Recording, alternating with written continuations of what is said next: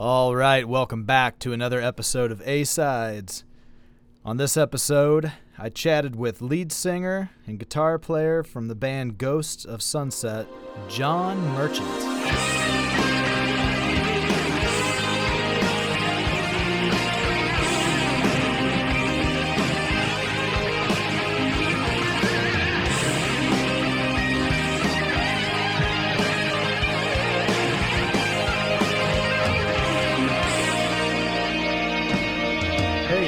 How you doing?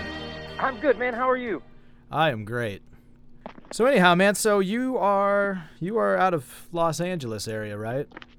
No, well, technically, I'm I live in Michigan, and my partner, who's uh, the co, he's a co-founder of the band with me. We write all the songs and did the music together. He's in Alaska, Oh, wow. and our label, Golden Robot, has offices in Australia and in Los Angeles. So Oh, right on. that's kind of you know, it's one of these things that in the modern era you're able to pull off a dude, you know, living in Alaska, literally on the other side of the country, me in Michigan, and you know, we he the Todd Long, uh, my partner, he and I have been playing in bands together. He's originally from Michigan, and we've been playing in bands together since oh the late '80s, early '90s.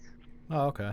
Yeah, so we go way back. Yeah, the pre- the press release just for some reason led me to believe you guys were out of Los Angeles, but I know Right. it, referenced a lot of um a lot of the album and the songs and whatnot being based on the the- and, and they are all based on the Sunset Strip, kind of that that Los Angeles scene and that West Coast scene of the, you know, early mid, just into the late '80s. You know, the what I guess now people uh, affectionately call hair metal or you know glam metal, whatever that music was. But right. yeah, it's mostly focused on that, or at least this album is. Right on. So you were you were from a band called Dutch Henry before, right? Yes. Yep. Yep. Todd and I both. I was uh, I was one of the founding members of Dutch Henry, and um and I brought Todd in pretty shortly after the band started. Um, and it was that Dutch Henry's more of a Americana, or it, you'll hear people call it alt country. Um, you know, Right. roots rock. I can't 800 different names for it, but kind of rock and roll, but with a little bit of uh, of country influence as well. So still kind of rock and roll guitars and drums, but maybe a little more singer songwritery on the lyrics and some country flavor in there too. And we did that for recorded and toured with that band for I'm guessing 10 years, if not a little longer. Okay. Yeah. And and Todd, he's from uh he was in the Verve Pipe, right? yeah, at one point. he- yep, he's he's played with the Verve Pipe. He played in a band called Molly that was um actually pretty close. Uh, they were on a subsidiary of RCA. They were about you know pretty close to being signed to RCA about the time, kind of in the I guess looking back now it was probably the I guess it was the late '90s, early 2000s when the Verve Pipe kind of broke. Um, after the Verve Pipe kind of broke with the freshmen, they were kind of one of the next couple bands in line uh, from the area to get a record deal, and it just never really solidified. But they were a really great band. Hmm. Yeah, I'll have to check them out too then. Yeah, you'll like them if you like, you know, power pop or you know, kind of punky pop stuff. They were just a great band. You'd love them. Yeah, they're called Molly, and you can still find their stuff out there. So yeah, check them out if you can. Right on, yeah. I I like some good power pop, man. So Yeah, me too, dude. Me too. I'll uh I'll, I'll definitely be looking that one up. For some the name sounds familiar, but um Yeah. but I think I might just be confusing myself with the song Molly. Oh, by Uh, Sponge. Yeah. Yeah. Well, 'Cause- y- so we have a Sponge connection too. Um, some of the songs on that Dutch Henry on Dutch Henry's second record were produced by Vinny Dombrowski, who was a singer of Sponge, and we played a lot of shows with Vinny. Had a side project called the Orbitsons. We played shows with them too. So yeah, we're all kind of connected around here, I guess. right. I'm a huge Sponge fan too. I'm just like I, I love that band. Yeah, I think I've seen them a couple different times live, so Yeah, me um, too. They had some good songs. Yeah, cool, cool stuff. So what are you into mostly? Me? Like, you- I, I hate to put you on the spot, but like, what do you listen to? yeah, I thought who's interviewing who who Yeah, here, man. exactly. No, that's all right. you Been doing this. I was gonna get to that with you anyhow, so hey, you're Okay. breaking the ice for me, right? right. Um, you know what? I'm into a lot of different stuff. I mean, I I grew up kind of my first I mean, my first introduction to music was anything like anybody's, right? Like whatever your parents are listening to. And Sure. luckily my dad listened to some good stuff in in the midst of some bad stuff too, but uh, you know, I obviously found my love for like Bruce Springsteen Oh. through him and Steve Winwood and some of this some of these Killer, good, man. great things. But I first Right. got really into music like, you know, in my teenage years. Uh, when about everybody really, really gets into music.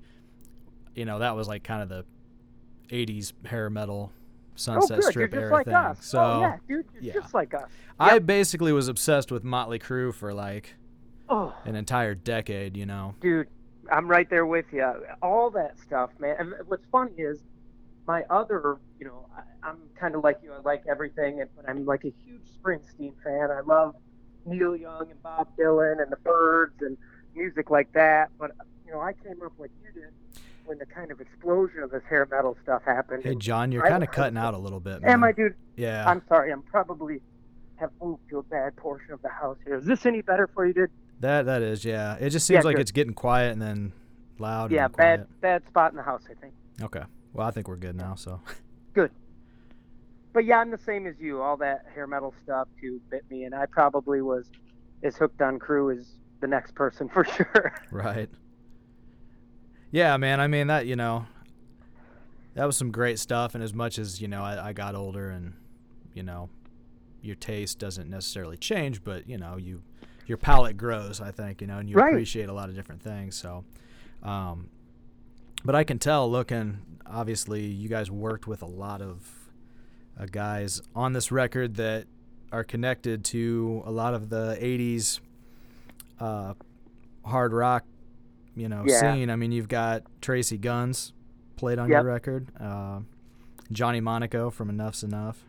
Who is just you know love Monaco, Yeah, and I've been Enuff Z'Nuff fan since you know since day one too. I, I loved Enuff Z'Nuff when they came out.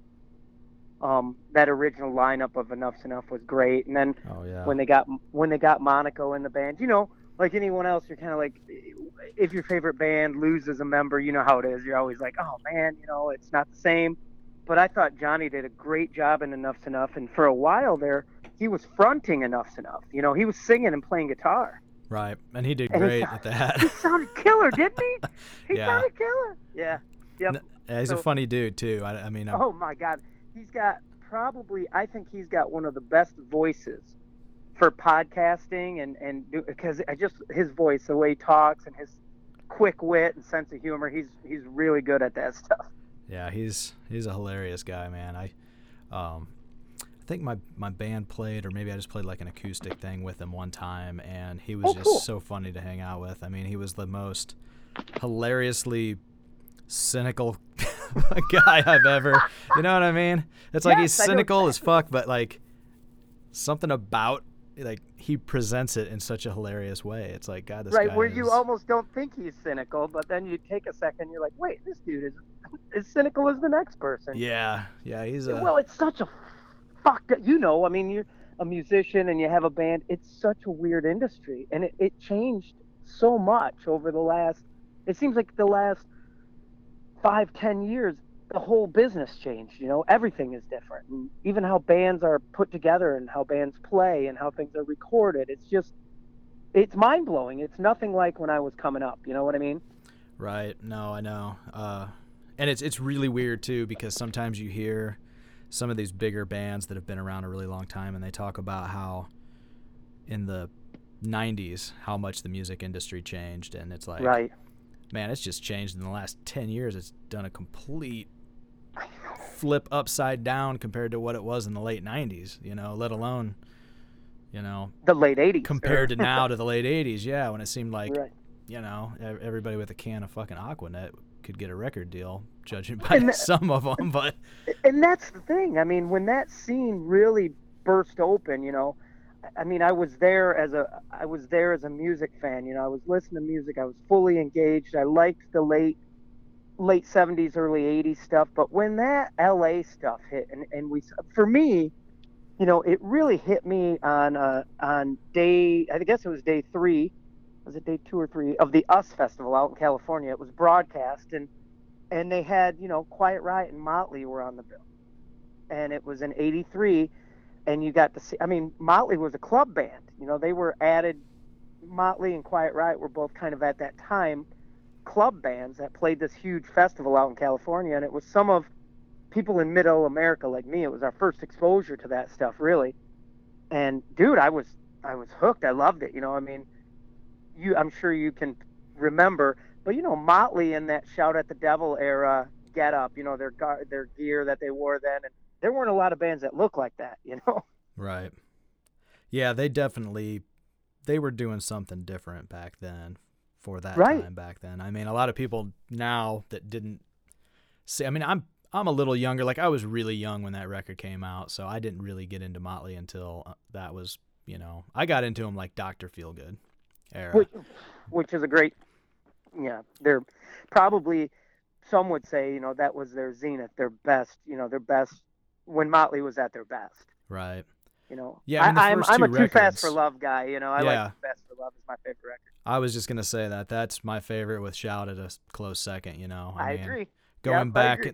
going back through the catalog, you know, I I remember Doctor Feelgood being such a huge record and everything, and it sounded so huge. And then being a kid, and you go back and you listen to those first couple records, and it's like, wow, this is cool, but like but raw I was- didn't really grasp it at first, but then once it sunk in, it was like, it's just crazy because over the next few years, those became my favorite two albums, you know. yep And me too I think that Too Fast for Love is the one I go back and revisit way more than the others. So don't you think that too fast for love kind of uh, you know after all these years for there's something in me that when i listen to too fast for love it doesn't sound aged you know it doesn't sound old or or you know it, still sounds kind of current because of that punky energy and Right. you know catchy ass songs and no, super I, raw yeah, production I agree. I mean, I think that that's what the fact that it wasn't over polished and it just kind of was more of a punk pop Right. hard rock record more than just like an 80s glam record, you know, is what made it hold up, It's- stand the test of time. it's a killer it's a killer man it's still a killer to this day man it's still just a killer record man Yeah, I mean, if I they just it. would have broke up after just that one record, I think Motley Crue would have went down in history as a totally different thing. You know, it would have been more of like a New York Dolls kind of right legend right type, you know, yeah you're right and that You're would have right. been great. It, I mean, there's things that they put out since then I obviously really enjoy, but man, I don't know. They, You they- could have built a career off Too Fast for Love. You could have made it, like you said, you could have made a name for a legacy record. anyhow, you know. Yes, you're right, dude. Yep, you're right. But but instead we've we've got you know new tattoo and some of those other albums that I can't stand. But You know, I, I got to be honest with you. Um, after Feel Good, I sort of checked out. yeah, Um, but Todd is, uh, you know, is a huge, you know, and he, and he's rightly so. The Corabi record's really good. oh I love the- uh, yeah the Corabi record's really good, and I think, and you know, everyone says this, all of us say this, but it's like if it had been released as something besides Motley, you know, under another name or whatever, it might have stood a better chance because there, it, it didn't sound like the Motley we all came up on. You know what I mean? right yeah that's been the argument you know since all of that went down. I mean, and it's like who knows, you know, it could have or I well, mean, and grunge was really getting big then too, so that was a tough market for someone like Motley Crue. yeah. You know? Yeah, I mean it's a bummer because that record is the shit. I love it, and Yep. I love the Scream record that Corabi did. Oh, with uh, oh, I'm gonna, I'm gonna re- forget the name of the the single. I remember it was like father, mother, son, or something yeah, like that. Yeah, that was like the ballad on there. Yep. Yeah, Yep, that was kind of the the one that hit MTV, and I remember liking that too. yeah, that's a great record, front to back. He was in Union too, wasn't he? I think Yeah, Corabi was in Union, With and of course he's been. Yeah, Yeah. yep, he's been in Ratt. I know he was in Ratt for a while, and yeah. Yeah. I've Killer. seen him in quite a few bands, and you know he always sounds great live. And uh, Yeah. I I played a show with him. I opened for for him once, doing a little acoustic thing, and so Uh, you have a band. Are you based? Where are you based out of? What city? uh, Peoria, Illinois. Oh yeah, so you're somewhat close to a to me up here in Michigan. I'm just in West Michigan, up in a little town called Ludington, Michigan. But so you, what do you your band down there? Do you do openers for these for like national acts that come through and stuff? Yeah, yeah, we've had a few, and I mean, it seems like a lot of these in this area. Well, there was one promoter in particular that that was just bringing in a lot of these '80s. Yep. Uh, you know, bands, and most most of the time it would be because it's cheaper and they could afford it.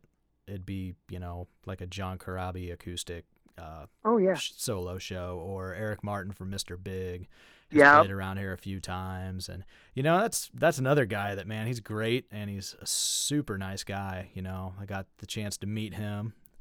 Oh, I love Mr. Big. I was a huge Mr. Big fan. Yeah, love that band because uh, I'm a guitar player, so I remembered Paul Gilbert from like Racer X, and then when when and Billy Sheehan from Talas, and of course I saw in '86 I saw David Lee Roth live with Billy Sheehan, Gregg Bissonette, and Steve Vai. Oh, nice and yeah, it was killer.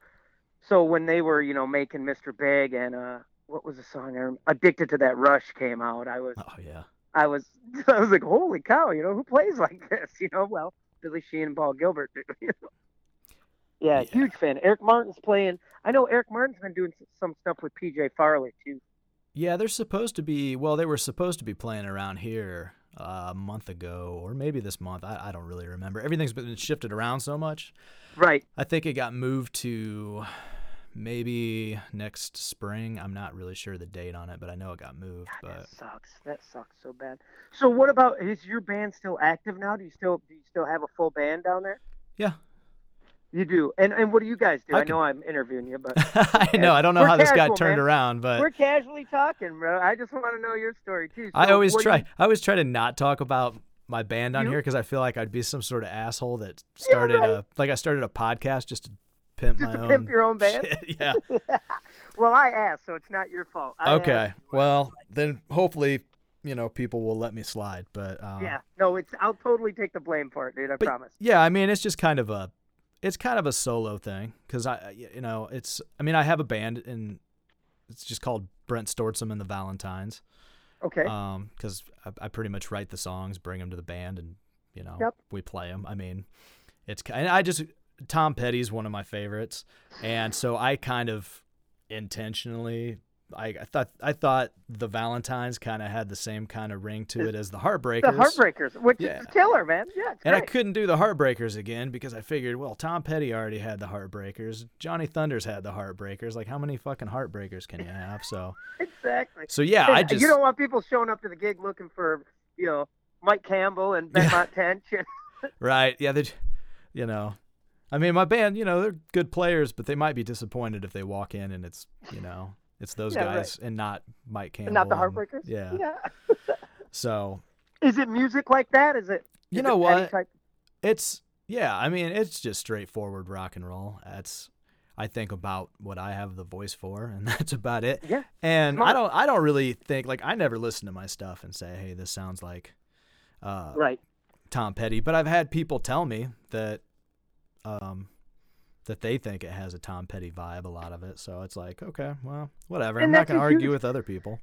And you know, dude, I think, uh, you know, and I could be wrong, I probably am, but I think when you're writing music, if it doesn't sound like those things that you like, then something's weird about it. You know, you're not being your true self because I think right. if you really, you know, if you really are into something, it becomes a part of you. And when you start taking parts of you and putting them out there in the world, some of that's going to come along with it, you know? Yeah. So, you know what it's like over, you know, there have been people, and of course, you don't want to be so derivative that you're, you know, you're literally rewriting, you know, hey, check out my new album and it's Damn the Torpedoes or something. Right. But, but you want people to be able to go, hey, man, I can hear, you know, this, this, and this, and, and, and rightly so. You know, even with the yeah. Ghost of Sunset, the, this first single, you know, we've had some people go, you know, I hear some Enuff Z'Nuff in there. And it's like, well, of course you do. That's that's in my DNA. That's right. if I'm gonna think about, you know, hard rock with melodic edge to it and harmonies and, and song structure, then uh, of course Enuff Z'Nuff's gonna be in there because they had all of those elements that you know Chip and Donnie had gotten from the Beatles and the Beach Boys and the Stones and the, you know whoever came before. Right. And uh, so I think that's kind of cool, and that's sort of what this Ghost of Sunset thing. You know, when we started this, we made a conscious effort, man. It was it was really an homage and a, a tip of the hat and some respect to that scene because you know as a fan of of 80s rock and roll or hair metal or whatever you want to call it we've all listened to people you know make fun of that music right? Make a mockery and of course dude we all know at times the clothes were crazy right? Or Oh yeah. it, in hindsight maybe it looks a little funny but you can't deny you couldn't deny the songs. I mean you don't sell platinum upon platinum records of crap you know what i mean? P- there's got to be songs. And you you can't deny you know that's why the concept of of the ghost of sunset album the ep rather is that moving out west the the how much guts it took to be in your hometown and go hey man i'm going to leave peoria or i'm going to leave you know michigan. I'm going to california. I'm bringing my guitar and my amp and a bag of clothes. I'm selling everything else and I'm going to take my songs out there and I'm going to do something with them. And I think that takes an awful lot of guts, man. oh you know, yeah. I mean, most more of them went out there with does- nothing. With nothing. And and you know, Poison, you know, comes from what Mechanicsburg, Pennsylvania, or something, Right. and they go out to California, where there's I don't want to say a mi- well, you know, there's a million bands out there, and a lot of them are are building off that glitter rock of the '70s, uh, the glam stuff, and Poison goes out there and and makes it, you know, on sheer will alone, man. They go out there and they work. So it wasn't all just eyeliner and, and poofy hair and you know spandex. A lot of it was people who had the guts to go, I'm going for it, and I'm gonna put, I'm all in. You know, I'm going all in on it, and I still think that deserves respect from any genre of music, whether you're, whether you love, you know, jazz or you love classic rock and roll or country or whatever it is. You can't deny the guts of the men and women who, who went out to Los Angeles in the '80s to stake a claim and grab onto some of, you know, some of the pot of gold that was at the end of that rainbow. And and I, you know, we have a ton of respect for that. And as much as I like, you know, as much as I like a band like Steel Panther, right? You know, fun, funny stuff, and it's cool. And you know, there's nothing parody about what we do uh, when we're talking about this kind of music because we respect it and love it. It's it's as much a part of my DNA. You know, I would say Too Fast for Love is as much in my DNA as Born to Run. right. You know what I mean? Oh, I know exactly what you mean because you might have just summed up. you might have just summed me up just in one sentence. I don't know.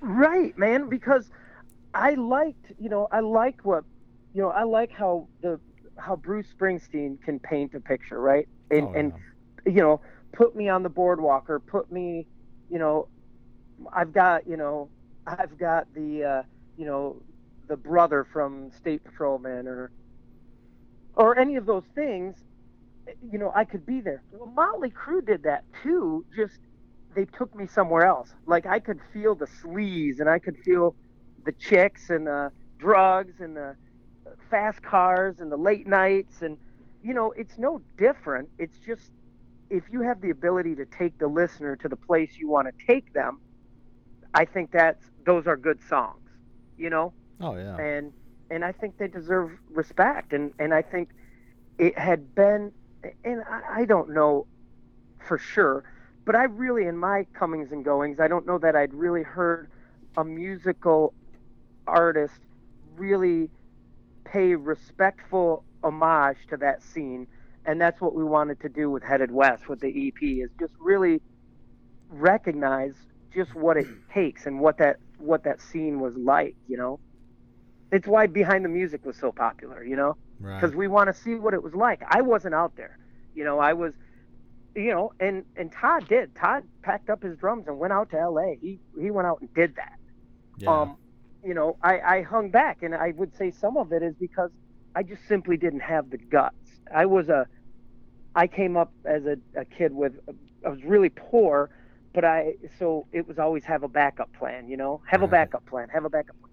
Well, if you go out to Los Angeles, California with a handful of songs and your guitar and amp, that's not a place for backup plans because the the guy who's in the in the band you're you know you're competing with doesn't have a backup plan, so he's willing to do anything to make it. You know what I'm saying? Right. So Yeah, and backup plans usually that's just another word for, you know, a plan. like that's the plan. you know, if you're planning a backup plan, then you're probably putting more effort into that than the the thing that you supposedly want really that's badly. the and truth. Yep, that's the truth, and that's what these these you know artists did, and and who went out there or or anywhere. You know, it wasn't just Los Angeles. You know, New York had a great scene. There were scenes all over, but the real, I think, the real, you know, the real focus for a long time, like you said, anyone with a can of Aquanet was getting a deal.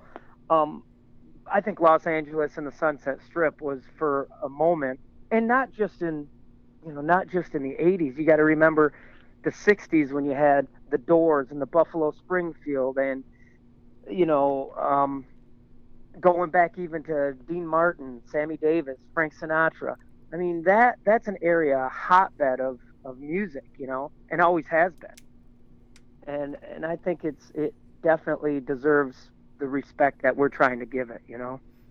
Yeah. Yeah, I think as far as the you know, the going back to the comment about anyone with a can of Aquanet getting a, a record deal. I think, you know, that's just like pretty much every era of music.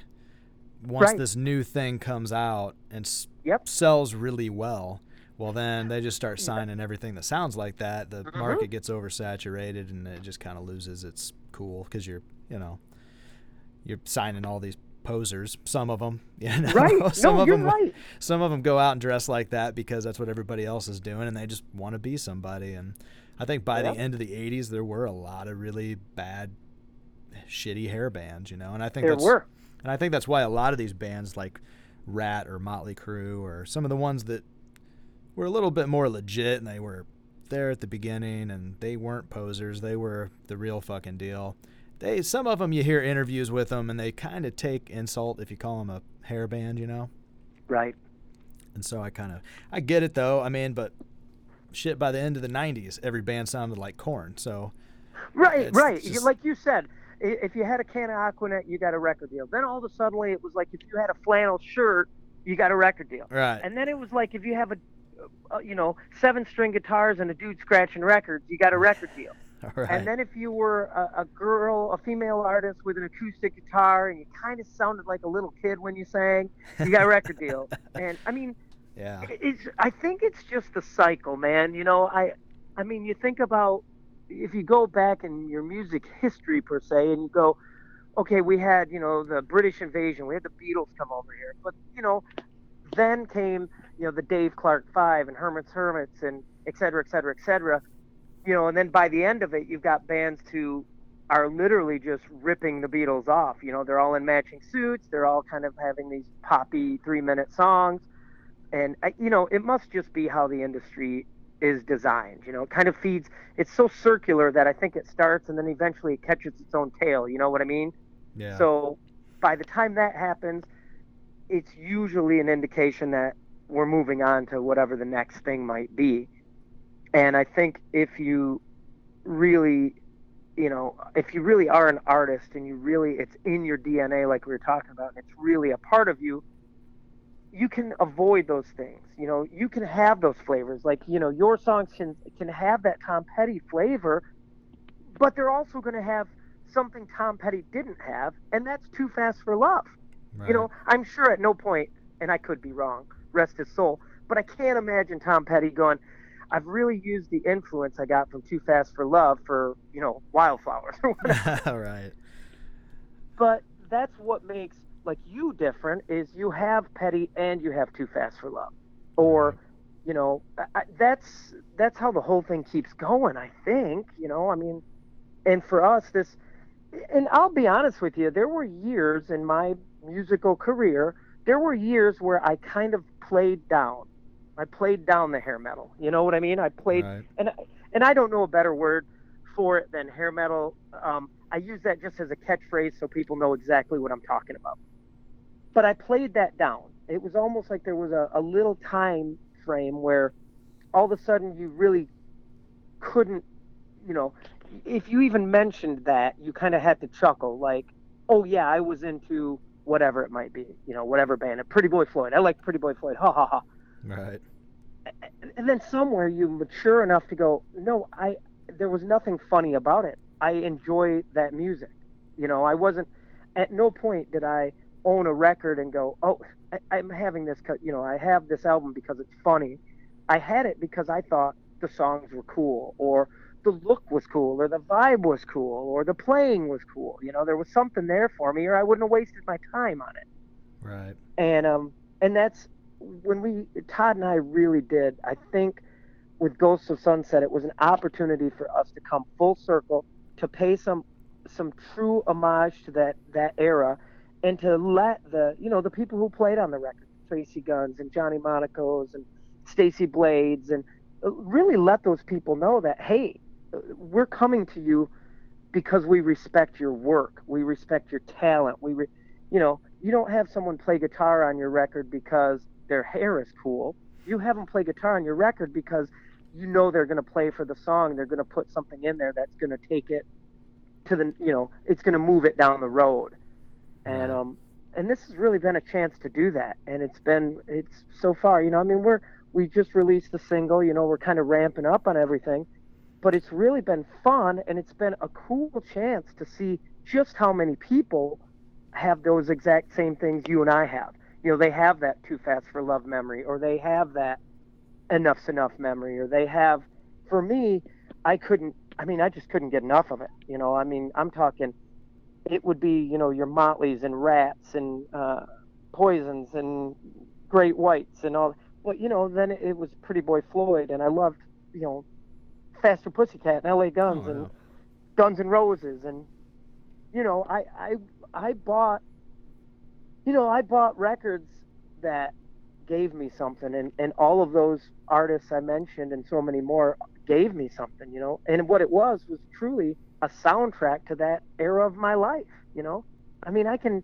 remember driving in whatever year it was you know 1988 listening to like Too Fast for Love and and and now here I am, a grown man, you know, with a wife and a kid and a, house, and and I can still put on Too Fast for Love in the car, and I'm, boom, I'm 17 again, you know. Right. And God, what more? I don't know what more I can ask for from music. It's given me so much.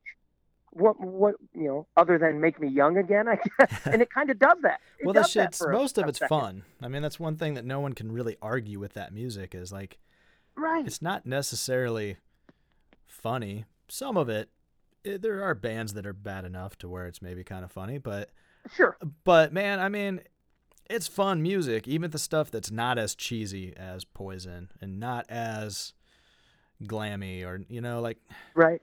I mean, there's some of it. I still go back and listen to all this stuff. Like I'll just I'll see a CD sitting on my shelf and oh shit, I forgot about that. Throw that in the yep. car and I'm like, God damn, this still rocks. Yep. You know. Yep. And, and how how cool is that?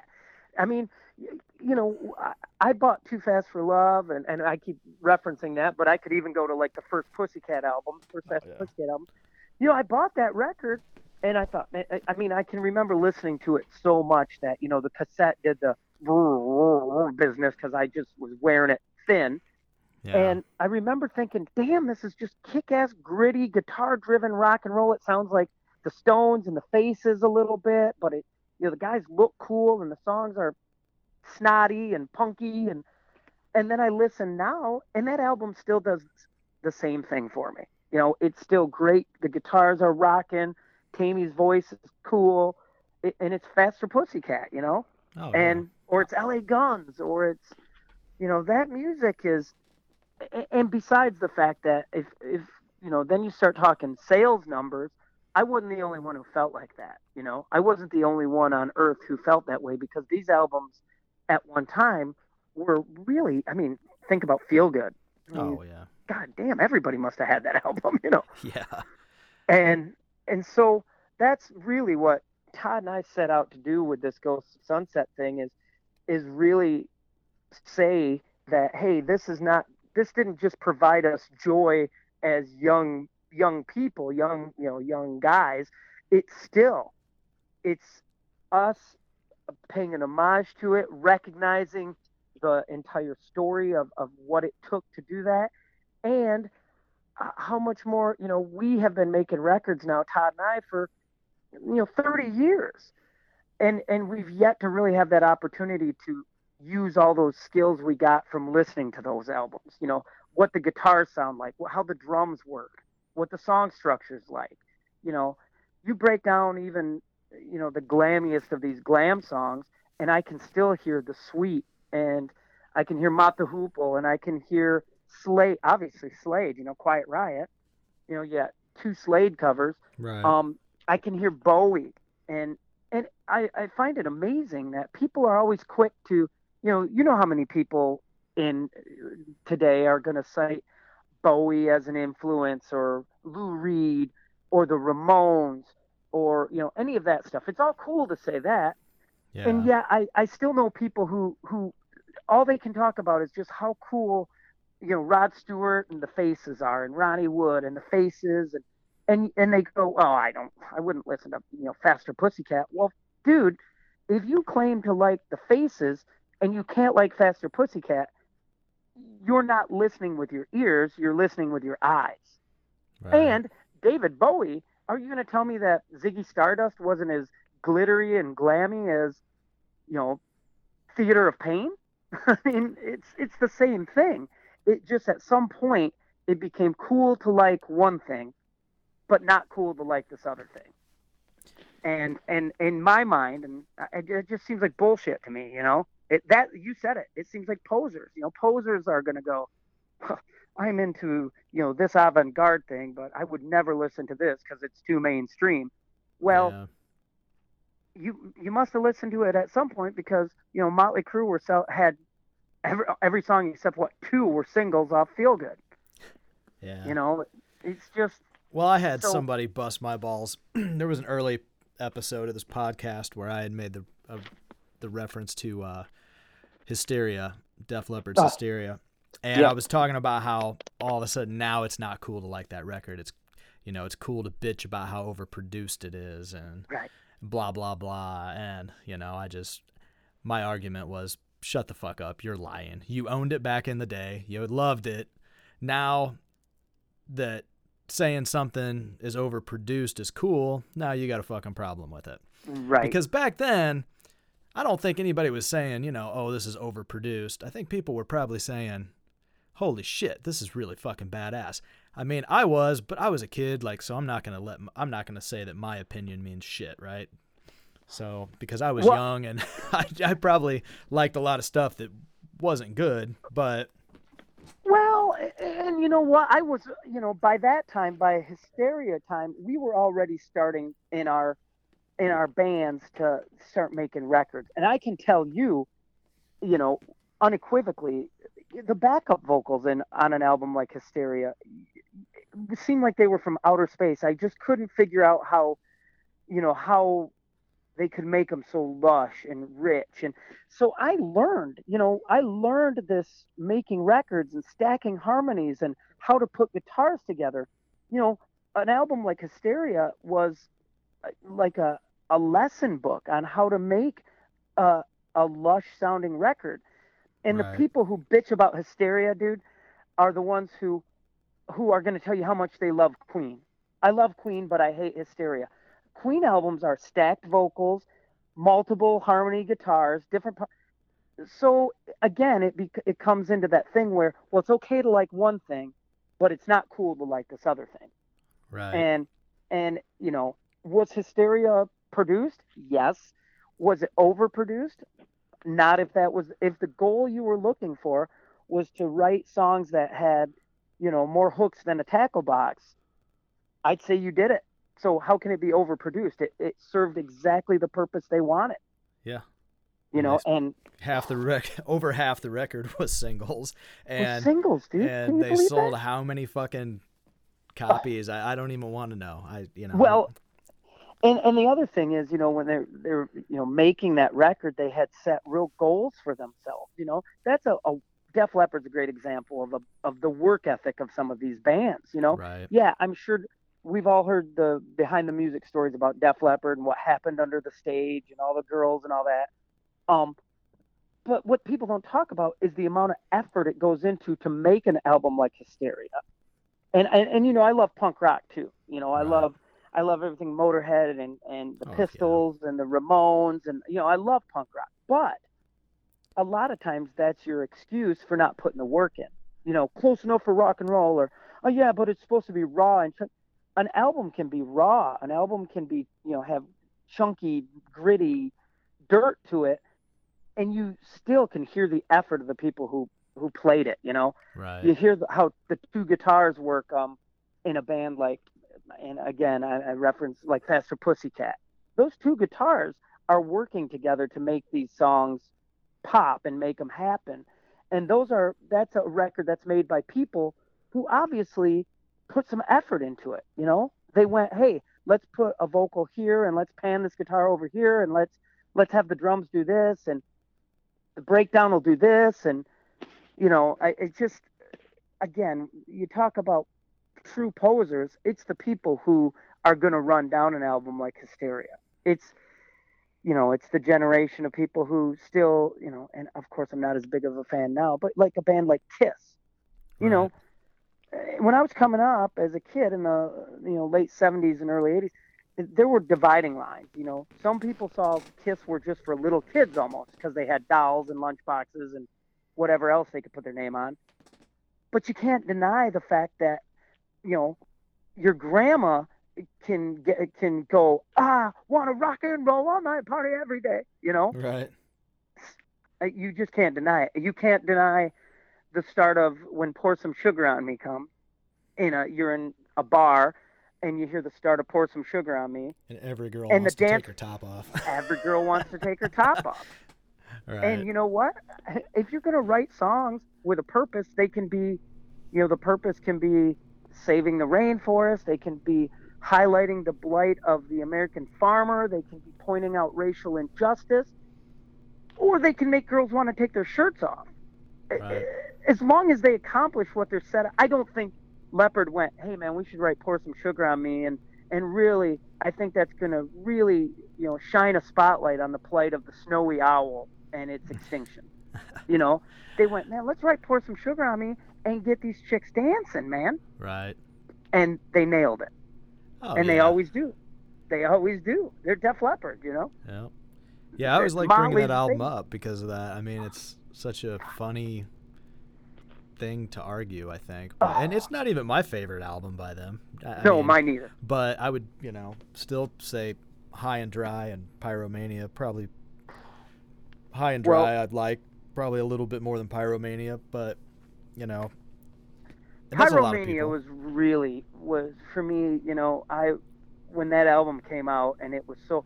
I mean, it's so funny now. We talk about hysteria, how big hysteria was, and almost forget how big Pyromania was. I I mean, say it was pretty big, and it was a big ah, sounding M- record too. oh, great sounding. MTV was just coming out. You know, they really fit in well there. They had, I mean, again, it's just you can't deny songs. You can make fun of people's hair. You can make fun of their clothes. You can make fun of the interviews. And and face it, a lot of the the artists of that era would give these interviews, and, and they'd sound like dumbasses, right? They'd all sound like airheaded. All they cared about was sex, drugs, and chicks, and blah blah blah. And and and that was kind of how they needed to present themselves.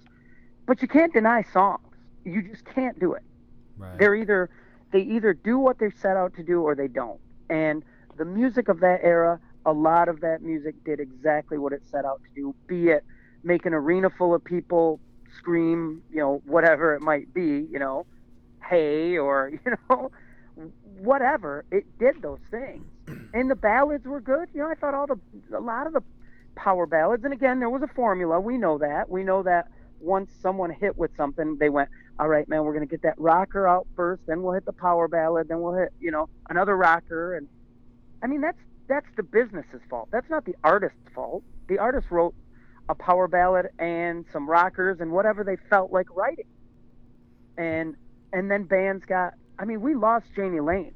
We've straight up lost a incredibly talented human being because of this business, because of what this business will do to you. You know, it'll go, hey man, we got to have a song like Love in an Elevator. Right. And Jani Lane will bring you back Cherry Pie. I mean, just that alone is a testament to the man's talent, his ability. A, a record label or some suit says, hey man, we want something like Love in an Elevator. He comes back and gives them Cherry Pie. They build an entire campaign around it, and it ends up killing a man because because no one could see the artist behind that one song. right. You know, and um, you know Todd and I. Todd is a huge Jani Lane fan too. Right, it, were he alive today, why couldn't some country artist redo, you know, I Saw Red or Heaven or Sometimes She Cries? All those ballads.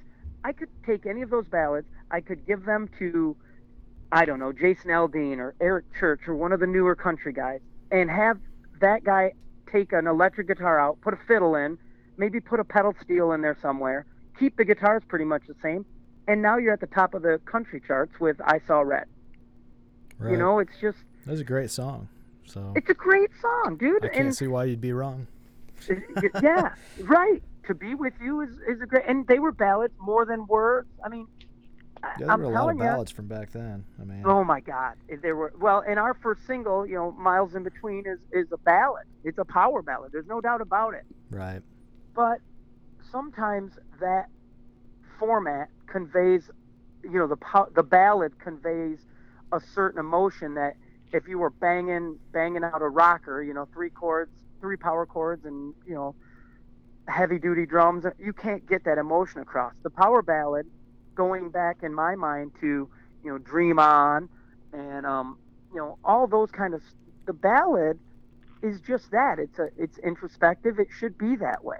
And the only thing that happened was the industry started determining when they were released or whatever or what the video looked like or and and people deny how good the song was you can't deny it and it, it you, want to tell me that you know to be with you by mr big is a cheesy love ballad and oh it's so well then how come you can sing the chorus right. if it's so stupid how come you can sing the chorus to it you know it's a um, great goddamn song.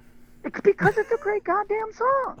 Exactly. And and that's why that's why Born to Run is a great song. That's why, you know, Hotel California is a great great songs are great songs are great songs. Unfortunately for us, for guys like me, like you, like Todd, like the, uh, all of us the fans of this certain genre of music, we were almost driven underground because people failed to recognize songs. And and even me, like I said, there was an era in my life where I kind of fell away from it, right? I fell away from music I loved because I was a little embarrassed. You know, I was embarrassed sometimes that I don't know, that Chris Holmes was drinking himself to death in a swimming pool in full leathers. I mean, that's as an adult, that's a little embarrassing or Uh, yeah, it's a rough scene.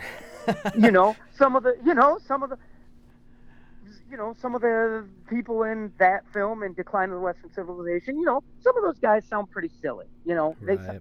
but at the time, when this dude said, "No, I'm gonna make it," and you know, you're like, well, "Fuck, I never heard of that guy again."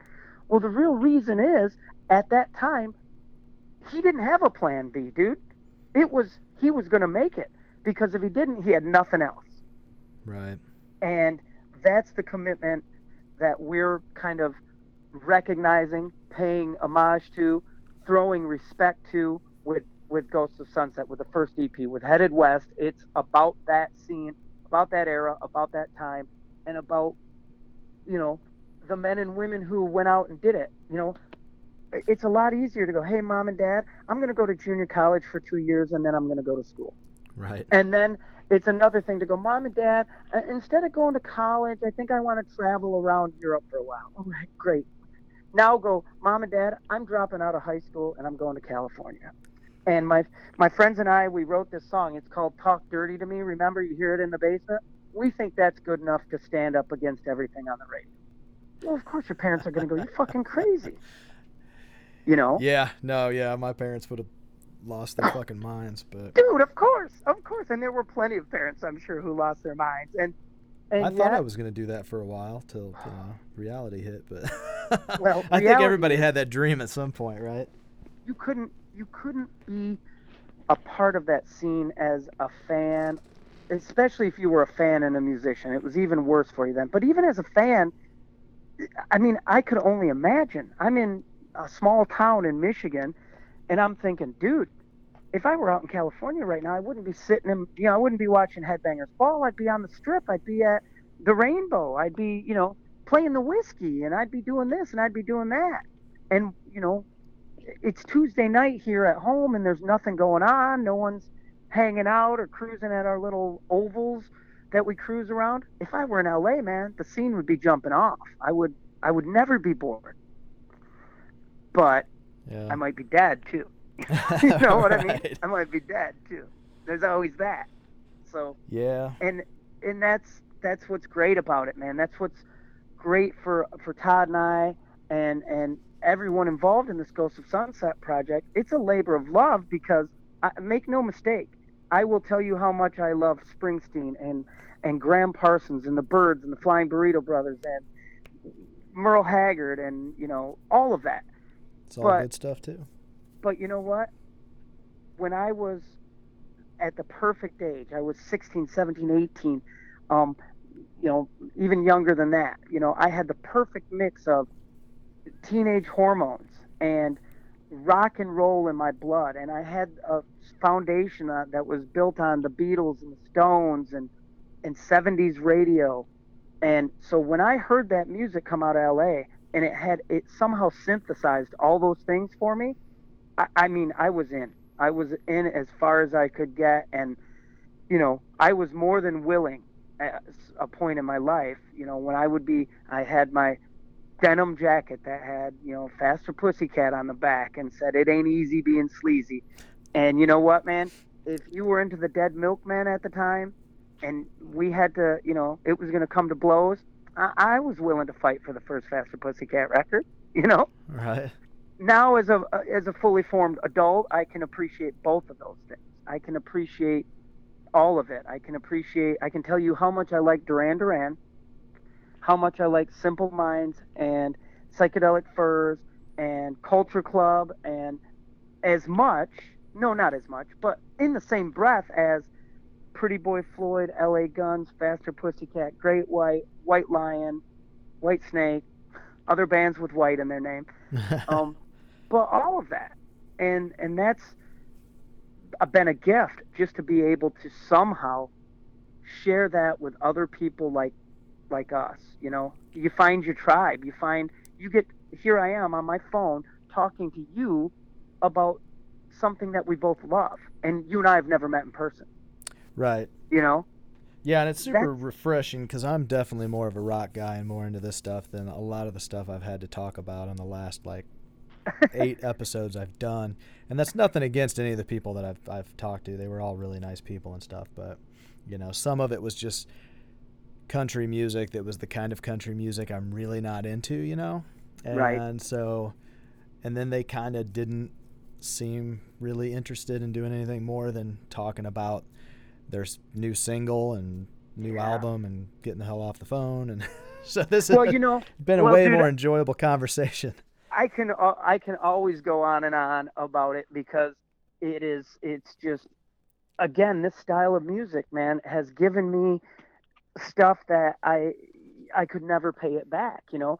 To have a guy like Tracii Guns or you know Johnny Monaco or Brian Brian from um, Kix you know um, Tim Mosier from Junkyard you know it's just those guys you know it's hard for me to convey to them just how much they've given me but they have you know? The the joy i got out of this stuff and it was the soundtrack to my life and i don't think it's dated music i don't think it's you know i'm i'm in my music room right now and i'm looking at cheap trick's greatest hits and you know everybody loves cheap trick and you know cheap trick is an american treasure and but so is you know so is hanoi rocks you know Oh yeah.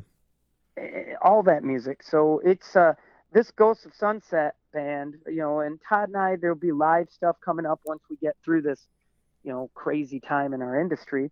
Um, but we're gonna, you know, we're gonna keep doing it, and we're gonna keep flying this flag. I think because, you know, more and more people have to recognize that there were there was a time in our musical history where people just gave gave up everything and went single vision in, out to you know the promised land from their respective little towns and and went dude i'm gonna try this. And and you know more failed than not that's for sure. The ones who made it through did so because they had songs. They had you know and you could write a good song back then but you still had to deliver it. You still had to look good. If you were a guitar player in one of those bands, you had to not just be a guitar, you had to rip. I mean, you had to be really, really good. You weren't going to get by just, you know, noodling around on a solo. You had to kick ass because, you know, you had. That was the era of the guitar player for sure, man. Yeah, was... Well, it was a, it was an era of you know where, you know, and that's what kind of hurt a guy like me about when grunge came, and I liked a lot of grunge stuff too. I wasn't a huge fan. Um, probably I held a vendetta against them because they took some of my bands away. You know, some of my bands all of a sudden were struggling for careers because this new thing came. But when I saw these bands live and they weren't doing anything and they were standing there and you know shoegazing and all that, I I had come up when rock and roll. If I went to a show, even in a club, you know, you were going to get your money's worth every time. They were going to give me, you couldn't just, you could rip on the guitar, but you had to be able to move around and put on a show while you were doing that. Right. And, and how can you not respect that, you know? And you can say it was silly and it was, you know, it was David Lee Roth jumping off drum risers and everybody bounding into the air. Go watch three hours of Bruce Springsteen live. Watch 75, Bruce Springsteen live he's oh. putting out every about every bit of energy that you know bret Michaels did in 1986, 87. It's just he still puts out what he can at this age. You know what I mean? So and it's more than most people can. You know, you right. have to remember, you have to remember that. And a lot of those guys, you know, we, uh, Todd and I have had an opportunity to open for a lot of these these bands on in recent tours. You know, we've done stuff with uh, with Lynch Mob and Pussycat and Quiet Riot, you know, um, which is really a, a, blessing for for us, you know, with Frankie's passing is was such tragic news and and uh, yeah. it's funny when when you grow up on this music and you love it as much as we do, and you lose someone like Frankie, or you lose a, Kevin DuBrow or Jani Lane, you know, it's like you lost someone you knew, you know, and it, it hurts. Yeah. And um, we've seen all these bands, you know, when we played shows with them, and they're still out there, and they're still they're still doing it. And I don't care if there's 300 people in a bar, or 5,000 people, or 10,000, or whatever it is.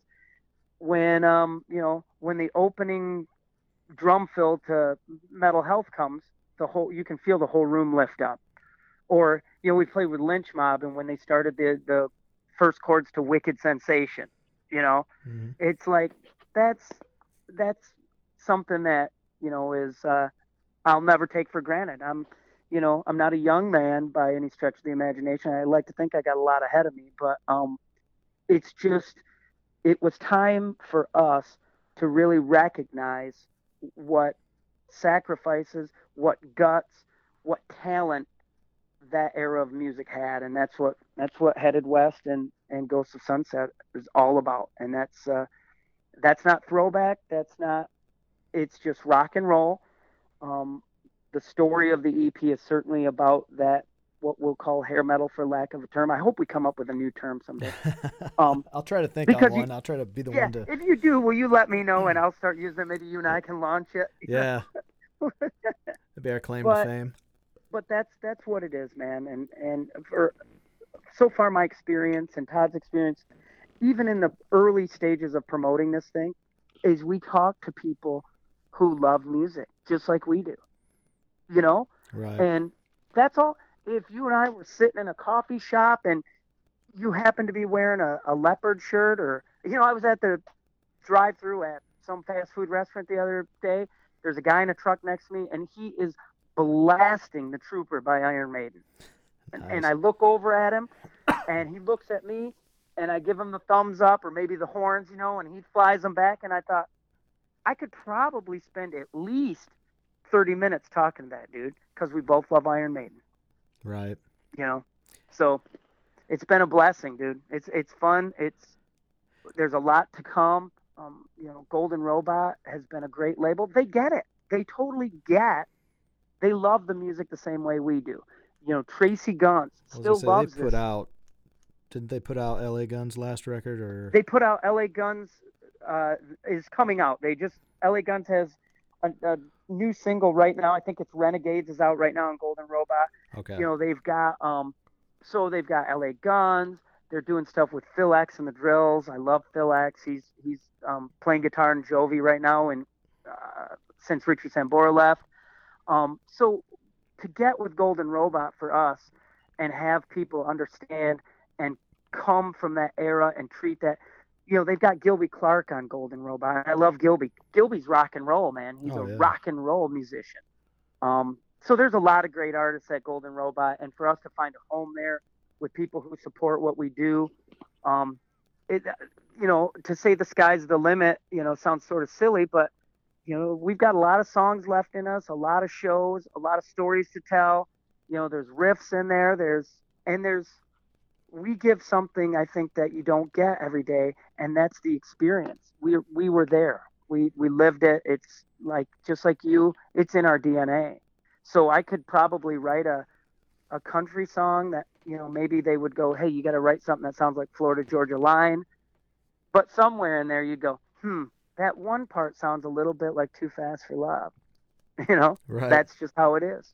So it's been cool, man, and talking to someone like you and getting an opportunity to share it with the world is is all we can ask for. So what a huge service you're doing to you know, you're giving back to a community that has given you something and given me something. So I really appreciate you, man. Yeah, man, I appreciate you calling in and chatting, you know. I mean, that's really the reason I do this is just to try to hopefully find conversations with people Yeah. that I have this much in common with and can, you know, just have a real conversation and uh and I, I just enjoy uh, anybody that's that passionate about what they're doing. Or Right. even if they're just not even a musician and they're passionate about listening to music. You know, this whole podcast started off, it was just me and my buddy reviewing albums, talking about albums, and I'd like to get back to doing that. There's been a lot more of these interviews lately, Right. and uh, which all kind of started with the the uh, whole pandemic hitting, and we kind of socially distanced our, ourselves for X amount of time. Started doing these interviews, and then he decided that he didn't want to, you know, be part of the podcast anymore. Uh, not having time, whatever. Um, And- Adult life gets in the way. yeah, doesn't it? sometimes it Yep. does, man. And you know, it's it's hard to make it a priority. I got I'm kind of a man with many hobbies. I'm into a lot of things, not maybe not a lot of things, but a few things.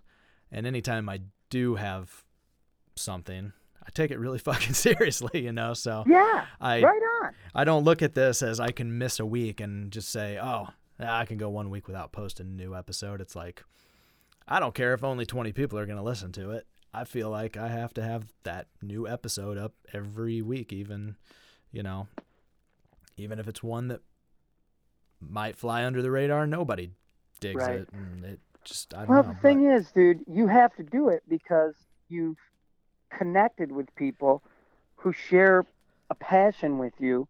And, you know, you think, well, it's 20 people. Well, imagine if one person out of those 20 is going, hey, man, this week is just shit. Everything sucks. But at least I know there's a new episode coming out. And for an hour of my day or whatever it is, I'm going to listen to that. And, you know, I'm going to think about, I'm going to remember those things.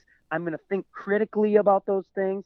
And I'm going to listen to somebody who has a passion about something that isn't divisive. You know, at no point in our conversation today have we run down another musical genre or another musical artist or went, well, you know, everything except 80s hair metal sucks. You know, Right. it's not that. Um, the world has enough of that. The world has enough of what I like is good and what you like sucks. There's enough of that. But what you're doing for people is talking passionately about something you care about. And like you, it could be 20 people. There could be one person there who's like, if I can just get to that new episode, I will spend an hour of the day listening to that, and I can slug it out the the other 23 hours of the day. So Right. you're doing a huge service to people just like me, dude, and I, I can't thank you enough for it. Well, I'm hoping. I'm hoping it does that that much good. You know. It will. If It not, will. Then it's just me. You know, right. kind of jacking and let's around, be honest, having we were going to talk about it anyhow. I yeah, you're I mean, if there wasn't a microphone recording all of this, it still would have been a good conversation. It'd so still be the same. And yeah, like I said, if we were standing in line at the coffee shop right now, we'd be saying the same damn thing. right. yeah. Yeah, Well, so- I appreciate your time. I really do, dude. Yeah, man. Thanks for talking. Um, so just before we get off here, uh, when does Headed West, the full EP, come out? Because right now you guys just have We have Miles in Between, which is the first single. right. And who And is I- there a guest playing on that? That's Johnny Monaco. okay. I actually and Johnny, thought yeah, so. Johnny, Johnny was in um, like we had said earlier, he was in Enuff Z'Nuff. He did some time in L.A. Guns too. Has several. He has solo music out. He has some bands in the Chicago area. He's he's done that are all great because he's just a great musician. He's a real um, power poppy. Got that sensibility. Um, so this first one is is Johnny, and on drums on Miles in Between is um, Kent Slucher from uh, Luke Bryan's band. He's the drummer in Luke Bryan's band, Oh, okay. country singer Luke Bryan. yeah. And then in October, we'll have another single come out um, on Golden Robot again. The second single will be released. The EP, the full EP, doesn't have a release date yet, um, but I would suspect sometime later this year we'll see the full EP out. And that is a concept album, so that really is every song moves this story of a fictional band that moves from, you know, from their little town out to LA to make it, and you know, kind of what happens during that journey and how they end up back to really back to the start, which is just making music because you love it. And you know, you hear people talk about some of these bands and go, "Man, how could whatever band go from playing arenas and having a tour bus to being in a van and playing this bar in my hometown?" Well, I can tell you how that happens. It's because they love it. Right. they love it. And they probably tried you know there's i'm sure there's musicians who have went all right i'm done with this. No more heartbreak for me. No more i'm not investing myself in this. I'm going to go do this other thing whatever it might be. And they always come back because if you truly have this and you love it you're not going to outrun it you know i know i can't Right. i know i can't you can't like Oh, you I've- said i just got to do another episode you know Right. I've I've quit playing music like eight times, and it lasts about I don't know five days each time. Yeah, yeah. And it's easy to do. It's easy to give up because, you know, the world is littered. My high school was littered. You know, Christmas would come in, every dude would have a guitar, everybody. Right. And they were all going to be Eddie Van Halen. And then the next week, there's a few less and a few less and a few less. And before you know it, you're the only one standing there with a guitar. And you know Eddie Van Halen. And yet, all I can do is try to get better on the thing. And then I do something I couldn't do last week. And the thing would tell me, see what happens if you stick with me, man. I'll give you more of this. And I got so addicted to it, I just wanted more and more and more. And I've been addicted to other stuff too, and it wasn't nearly as good. I can tell you that, and it wasn't nearly as productive. So right. Yeah, we've been we've been having a good time, and I hope everybody gets an opportunity to at least give you know give the first single a listen, purchase, download. You know, we live in a time where a lot of stuff is based on well, how many likes do you have, or how many followers do you have, or how many downloads do you have, and and you know, as an artist, you kind of fight the urge to beg like, oh, please download and like and share and blah blah blah blah blah blah. But really, all I want people to do is listen to the song, and if they dig it, I'd like them to keep digging it. If they don't, they can move on to the next thing. There's other stuff out there. But if you have any inclination toward this style of music, um, this is this project's uh, it's sorry my phone's beeping, but it's uh it's custom made for you. If if, if this is if you're like you or me, um, this is this will be a good spot for you for sure. Right on, man. Well, hey, I hope that uh, I hope we're all back to playing live and Oh God, doing some normal shit that bands do, and hopefully Yeah. my band and your band can maybe hook it, up, dude. play a show together. listen and and certainly uh, make sure you get me, you know, links, everything to uh, to your your music and your projects, and you yeah, know, man, I'll if you're text you ever, after we get off here. yeah, we're close enough in you know geographical location that we can certainly. Uh, I'd love to have you up in this area, play some gigs. Um, there's always room for for great music up here. So yeah, stay connected, okay? Will do, man. Thanks again All for right. calling in, and uh, wish you luck with everything. Hey, I appreciate your time, brother. Keep All right, John. We'll talk to you later on. All right, Brent. Thanks, man. Thank you. Bye-bye.